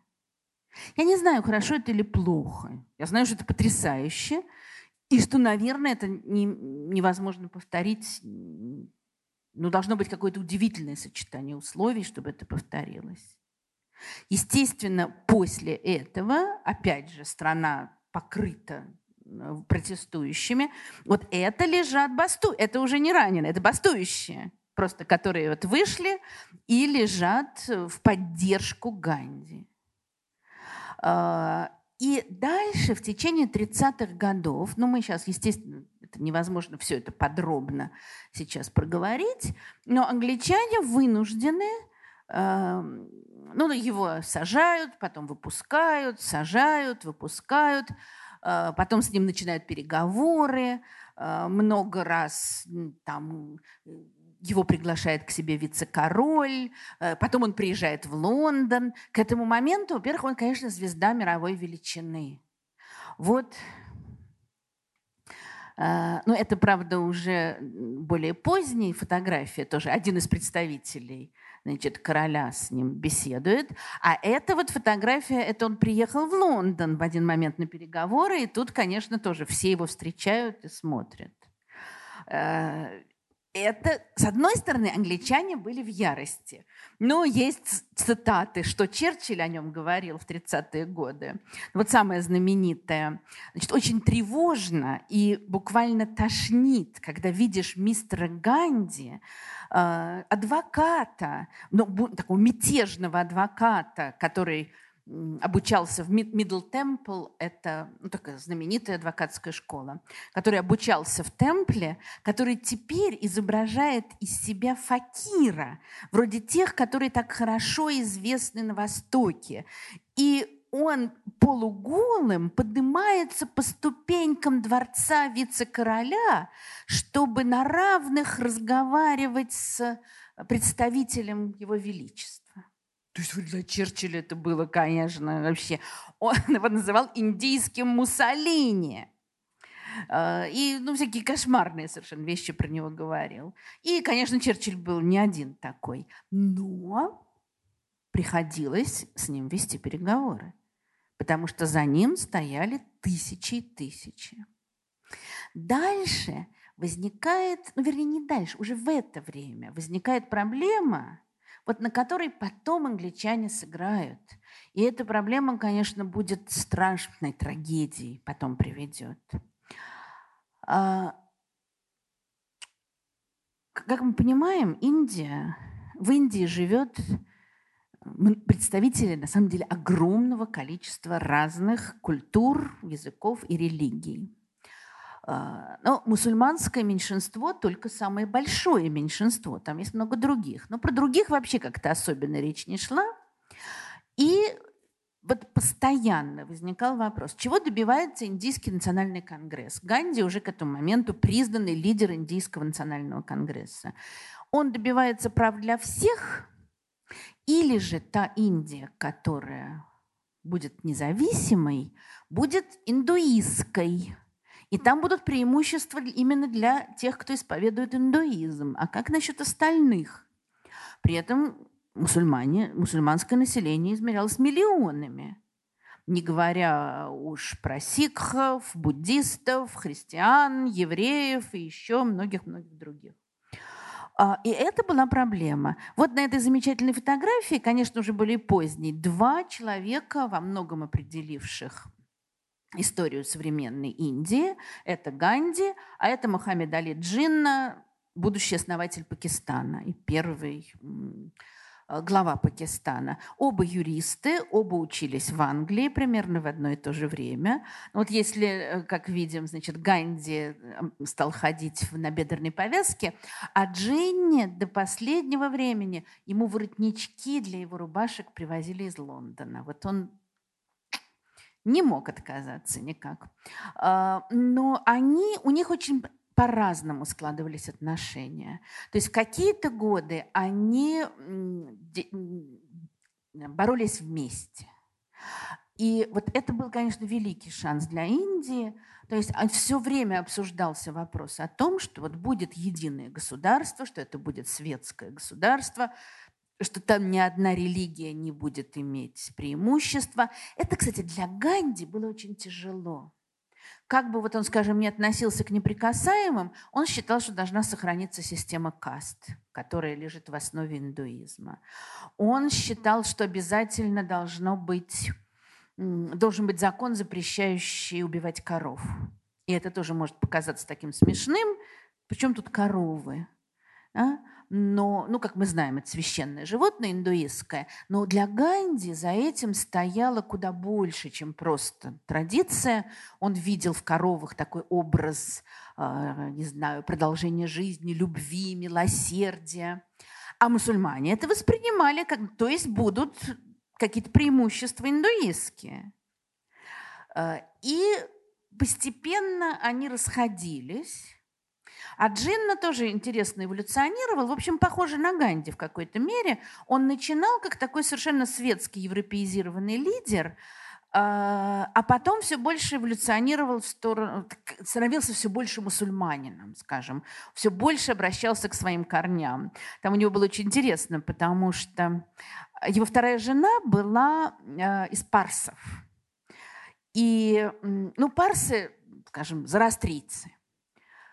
И она приняла, она, почему она его была моложе, что-то там на, чуть ли не на 30 лет, она приняла ислам, ну так, очевидно, чисто формально.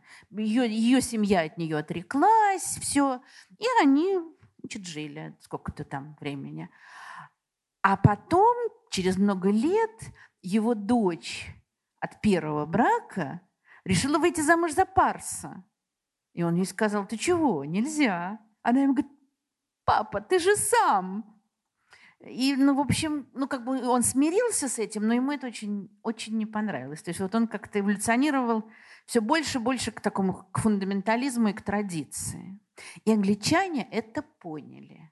И они, вот чем ближе к сороковым годам, тем больше они начинают вот на этом играть. То есть, когда Ганди с ними не сговаривается, они все больше значит, смотрят на, англи... на мусульман и раскалывали движение.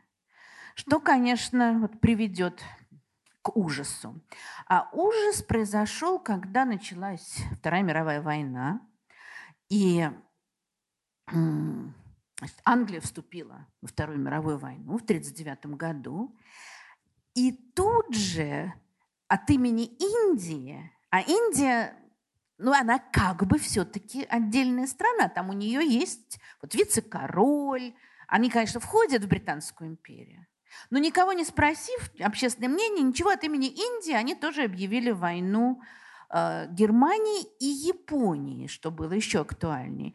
И японцы, уже значит, 41 год, Перл-Харбор, после чего японцы занимают там огромные территории в Азии, и в частности они занимают Бирму, ну, Мьянму нынешнюю. То есть они оказываются совсем, э, совсем рядом с Индией. И в этот момент Ганди, ну, многие считают, что он совершает ошибку. А, во всяком случае, получилось, конечно, не так совершенно, как он хотел. Но вот это как раз то, с чего я начинала. Он исходит из того, надо действовать в соответствии с какими-то божественными правилами. В 1942 году он а, объявляет лозунг «Quit India», Значит, ну, уйдите из Индии, да, там, оставьте Индию в покое. Это 42 год, идет война.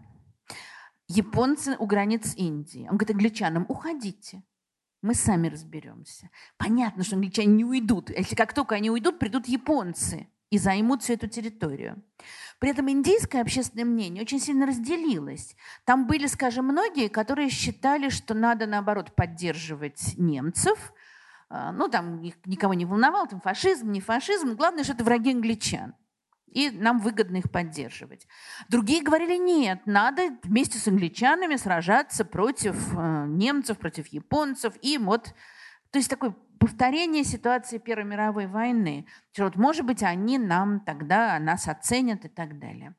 Кстати, в Первую мировую Ганди тоже так считал. А теперь он уже совершенно другой человек. Вот quit India. И дальше. Значит, национальный конгресс, индийский национальный конгресс, они все заворожены им. Они все с ним согласились. Может быть, они не все хотели этого, но они согласились. Начинаются демонстрации, начинаются выступления опять. Англичане в военное время, они не стали долго думать, они просто арестовали все руководство Национального конгресса. А, и значит, всех посадили в тюрьму. Вот Ганди сидел там во дворце Агахана, но все равно в тюрьме. А, и, в общем, эта кампания, он, конечно, ждал, что поднимется вся страна. Этого не произошло. Все-таки вот был раскол. Не все хотели в этом участвовать. А, и это была большая, большая проблема. Но при этом очень характерно, он вот произнес эту свою знаменитую речь, где он, там был главный лозунг «do or die», то есть «сделайте это или умереть». И при этом там такой тоже знаменитый отрывок. Он говорит, что я читал историю французской революции Карлейля, пока сидел в тюрьме. А пандит Джавахарлал, ну то есть Неру, кое-что рассказывал мне о русской революции. Но я убежден, что эти, все эти сражения, ну, во Франции, в России, здесь сражались с помощью насилия. Они не понимали, что такое демократический идеал. В демократии, как я ее представляю, должно царить ненасилие и равная свобода для всех. Мы, наша вражда не против британцев, мы сражаемся с империализмом. И он все время, вы не должны ненавидеть англичан. Вы должны любить англичан, но при этом потребовать, чтобы они ушли. Ну, вот в этот момент англичане начали очень сильно раз, э, разыгрывать вот, мусульманскую карту. И пока Ганди сидел, то Джинна стал таким уже признанным вождем всех индийских мусульман. Там еще была проблема в том, что он не признавал вот эти вот методы Ганди. Они казались ему совершенно анархическими, хаотическими. И англичанам, конечно, проще было с ним договариваться. Ну и дальше, после войны, да, с Ганди уже в конце войны вели переговоры в тюрьме все равно они не могли без него никуда деться. И дальше идет мучительное а, обсуждение. Вот 45-й, 46-й год, 47-й. Вот, значит, Ганди с Джинной и Ганди с Джавахарлалом Неру, с двумя будущими вот, а, лидер, правителями двух стран, которые были созданы. И вот все больше и больше набирает силы идея разделить Индию на Пакистан. Вернее, даже так сначала. Отделить земли, на, э, которых находится мусульманское большинство, хотя там все было везде перемешано, и создать мусульманскую страну. Многие высказывали это еще там в 30-е годы, и это вызывало ужас не только у индусов, но и очень многих мусульман. Потому что идея была создания светского государства, единого. А, и англичане долго колебались, и там далеко не все были за это, даже с мусульманской стороны. И все время пытались придумать какой-то вариант, что, может быть, будет, значит, единая страна, а в ней какая-то вот автономия мусульманская, еще что-то. Ну, в общем, ничего этого не прошло. И было, и было принято, конечно, страшное и жуткое решение э, создать, вот отдельно выделить Пакистан и всех остальных. А, после чего, значит, вот 15 августа 1947 года была объявлена независимость Индии и был отделен Пакистан. Ганди обратился к народу и сказал, значит, он, ну, известно, что он в этот день, он молился, как всегда, постился, прял, и он сказал, что я не могу праздновать такой праздник, я не могу требовать, чтобы вы не праздновали, радуйтесь, если хотите. Меня совершенно не радует такое освобождение Индии. И дальше начала, начался ужас, потому что в течение, ну, вот с августа и до начала 48 года, то есть ну, практически почти полгода, во-первых, начинаются перемещения. А, мусульмане покидают Индию, индусы, сикхи, парсы покидают Пакистан. Значит, считается, что 10 миллионов было беженцев из Индии и 12 миллионов из Пакистана. То есть, понимаете, это вообще размеры страны небольшой.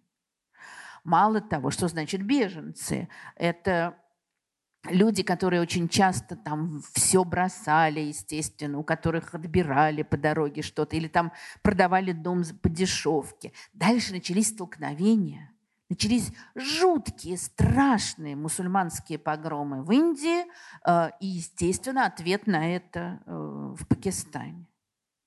Э, неизвестно там, опять же, точно никто не подсчитывал, сколько было жертв, но ясно совершенно, что жертвы измерялись тысячами.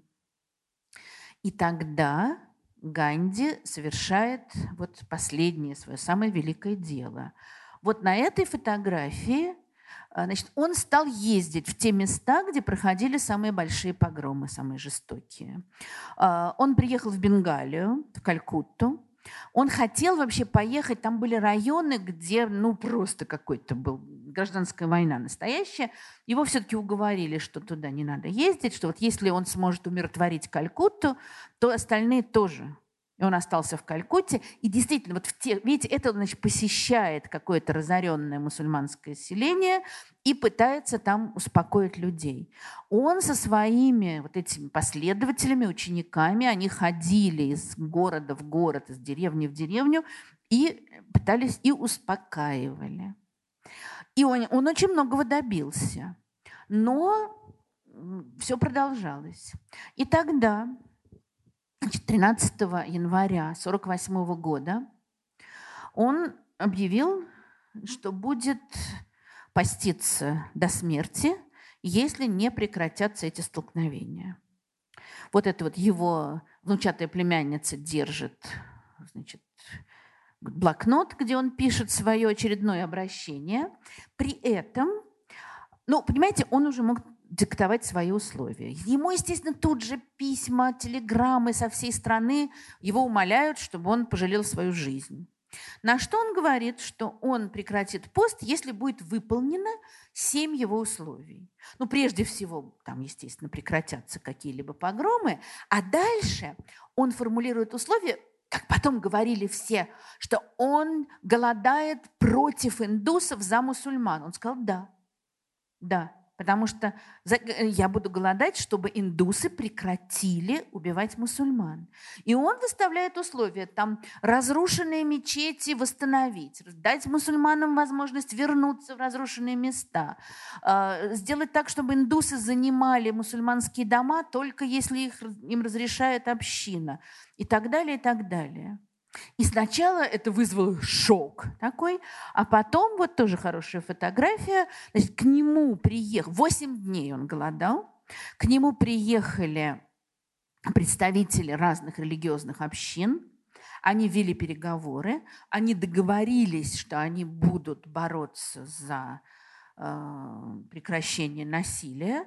И когда он понял, что это действительно ну, не пустые слова, то из рук одного из мусульманских лидеров он принял стакан апельсинового сока и начал выходить из своего поста или голодовки, я уж не знаю, как это назвать.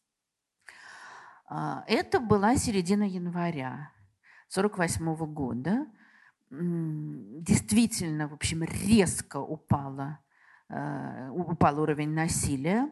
30 января а он проводил такие публичные молитвы регулярно. И вот 30, 30 января в Дели он должен был проводить такую молитву, где всегда было огромное количество людей. Э, и он настаивал на том, чтобы никого не проверяли, не обыскивали, никакой охраны, ничего. И к нему подошел человек, сказал, господин Ганди, вы, или, наверное, Бапу, отец, вы, ты опоздал. И трижды выстрелил в него.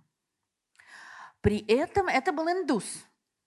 Это был представитель такой националистической группировки индусской, индуистской, которые считали, что вот чуть он заступается за мусульман, и он был убит.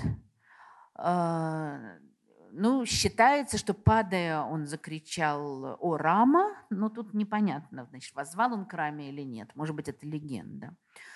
А, дальше, вот это похороны Ганди. Страна погрузилась в траур, ну это понятно. Значит, миллионы присутствовали на его похоронах, его тело кремировали, э, его прах отправили в разные части Индии и значит, рассеяли над водами разных рек. На месте, где он умер, воздвигли мемориал. Ясно все. Но что произошло дальше? Вот с одной стороны, этого, значит, его убийцу тут же, он не пытался убежать, его схватили, э, и других там членов его группировки, их судили.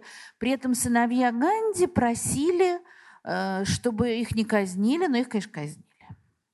Что явно не соответствует. Явно, что Ганди бы сам тоже был против этого. Э, но при этом ну, современная Индия, как я понимаю, не, далеко не идеальное государство. И в частности, с точки зрения вот межконфессиональных отношений, там очень все непросто. Но при этом э, вот гибель Ганди дала возможность Неру настоять на том, чтобы Индия все-таки считалась, была светским государством. И это было огромное завоевание. То есть он, конечно, даже своей смертью, а, ну вот в какой-то мере добился многого. Хотя, еще раз говорю, Индия непростая страна, конечно. И вот думая об опыте Ганди, наверное, вот еще раз возвращаюсь к тому, думаю, что его невозможно повторить. Это можно выбирать какие-то вещи отсюда. То есть, очевидно, есть те, кто воспринимают вот эту его религиозную часть, э, все эти посты, воздержание, э, схему питания, очищение организма, ну такой, в общем, егический, егическую часть, скажем так. Есть те, кто пытаются как-то перенимать политическую часть. И, наверное, и то, и то можно делать более-менее успешно. Но э, очень сильно сомневаюсь, чтобы вот второй Ганди появился. Я не знаю, как там с переселением душ, но, конечно, это был абсолютно уникальный опыт. Ну вот, наверное, все.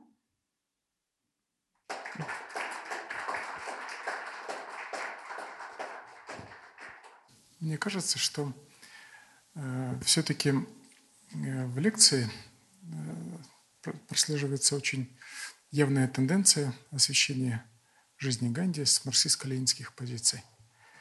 Я, сейчас, я сейчас обосную. Во-первых, Ганди, он запомнился во всем мире, и первая ассоциация с именем Ганди – это не пророк новой религии, как Мухаммед или Иисус, а общественно-политический деятель, который привел Индию к независимости.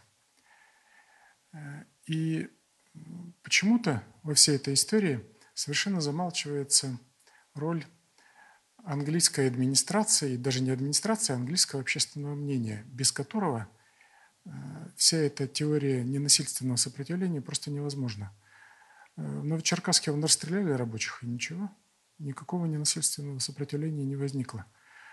А в Индии расстреляли э, толпу, и вот, пожалуйста, э, именно английское общественное мнение создало условия для того, чтобы Индия эту независимость получила. Без этого было бы ничего бы там не было. Это первое.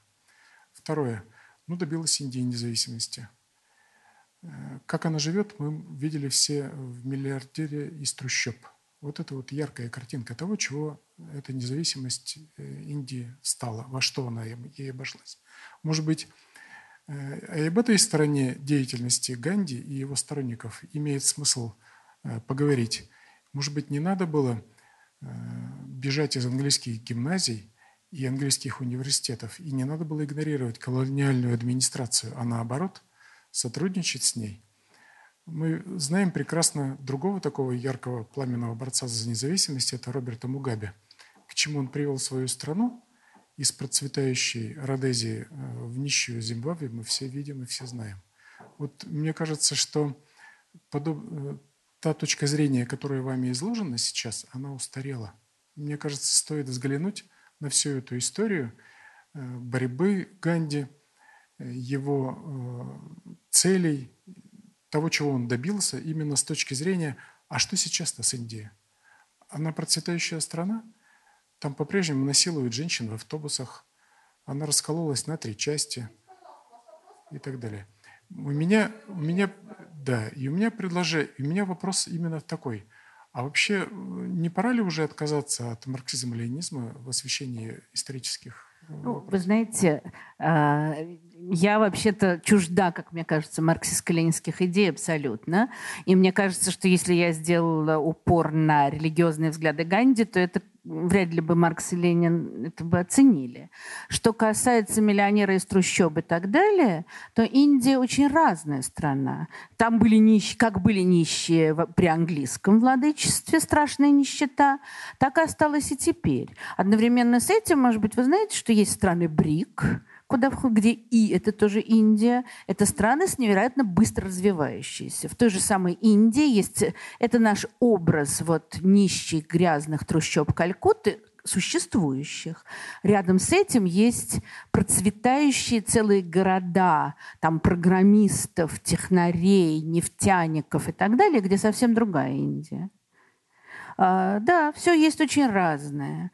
Поэтому, что касается английских колледжей и так далее, то мне кажется, я тоже про это говорила. Они не мо... Это была идея Ганди. Ее приняли далеко не все. А, и англи... Э, Индия очень много получила от англичан и продолжает получать, и продолжает использовать их наследие. Другое дело, что Ганди этого не хотел. Как вы думаете, что бы э, Ганди посоветовал, э, за что бы похвалил и за что бы поругал Алексея Навального вы знаете, и белорусские протесты заодно. Вы знаете, я думаю, что он бы очень похвалил и Навального, и белорусов. Э, потому что, ну вот если вы уже прочитали сегодняшнюю речь Навального, как раз где он говорит о религии и о своей, своих взглядах. И главное, что меня не устает поражать и в ситуации с Навальным, и в ситуации с Белоруссией, когда и там, и там протестующих подталкивают к насильственным действиям, а они отказываются это делать. Вот это вот поразительно. И думаю, что Ганди бы, конечно, э, это бы приветствовал. Э, другой, он бы, наверное, я так понимаю, сказал, считал бы, что надо скажем, к своим врагам относиться с любовью. Это бы точно он сказал бы и Навальному, и Тихановской, и всем. Ну, да, вот здесь бы, конечно, сильно бы разошлось все. Так? Я хотела задать вопрос касательно того, что у него же были дети. А был ли кто-то из его детей таким э, ярым последователем? Спасибо. Э, или же они были вообще, ну, как бы далеки и старались не участвовать, так как он был с ними жесток. Нет, но он был не жесток, он был суровым отцом, скажем так, естественно. Э, там, значит, у него было четверо детей, но у них первый ребенок родился совсем маленький, э, умер совсем маленький, и это была страшная травма, конечно, для них. Потом у них было четверо сыновей. И они, конечно, всю жизнь жили вот в этих общинах, ашрамах и боролись вместе с отцом. А, и, в общем, э, больш... в основном они шли за ним, вся его родня. У него был один сын, который все время бунтовал. Э, он не хотел всему этому подчиняться. У них как-то вот были конфликты еще, когда он был подростком. Потом там в Ашраме вот тоже его поймали с американкой, э, и значит, ее обрили, а его там всячески стыдили. И в конце концов он ушел. И дальше вот такое ощущение, конечно, что он на зло отцу, то есть он пьянствовал. И в конце концов он принял ислам. То есть вот он полностью хотел уйти от отца. Остальные, естественно, шли вот в этом духе, но, насколько я понимаю, какими-то выдающимися э, политическими деятелями они не стали. Но они, конечно, были единомышленниками отца. У меня есть вопрос, как бы, возможно, о степени коллаборационизма возможного в, вот, в интерпретации Гани. Ну вот мы, например, находимся в Ельцин-центре, который основан администрацией президента – Антон Вайна э, руководит попечительским советом. Это наше мероприятие, ну, скажем так, профинансировано, там, организовано этой организацией. И в общем и целом, те, кто, например, считает, что нужно э, этой власти противостоять, как, например, вот я, а, может быть, э, с точки зрения Ганди не должны были сегодня сюда приходить? Или все-таки он понимал, что совсем вот, ну как, тогда не нужно по дорогам ездить, транспорт использовать, налоги не надо платить, ну и так вообще не получится. Ну, вот с одной стороны, у него была эта идея свадеши, то есть не сотрудничество, не покупать, не служить, не учиться, то есть вот все, уходите от нас, мы разберемся сами. С другой стороны, он всегда был готов идти на переговоры. Вот э, он несколько раз, вот как с этими регистрационными книжками в Африке, и потом также в Индии. То есть ему говорили, если пойдешь вот на такие-такие уступки, то мы пойдем тоже там на какие-то уступки. И он, э, ну вот особенно в 20-е еще, он готов был на это. Потом, конечно, вот когда, так, опять же, так как он исходит из мирного протеста, то его приглашают там к вице-королю. Он идет, его зовут там в Лондон обсуждать в комиссии, он едет. Но это до какого-то, вот где-то есть черта. Вот он в 42 году сказал, уходите из Индии. И все. И после этого они там к нему приезжали в тюрьму, говорили, будем говорить, когда уйдете. То есть я думаю, что... Ну, не знаю, может, он и сказал бы, что не надо приходить, может быть. Но если бы позвали в Ельцин-центр на переговоры, он бы пришел. Можно маленький вопрос? Я никак не возьму в толк, почему его из Африки не депортировали просто и все.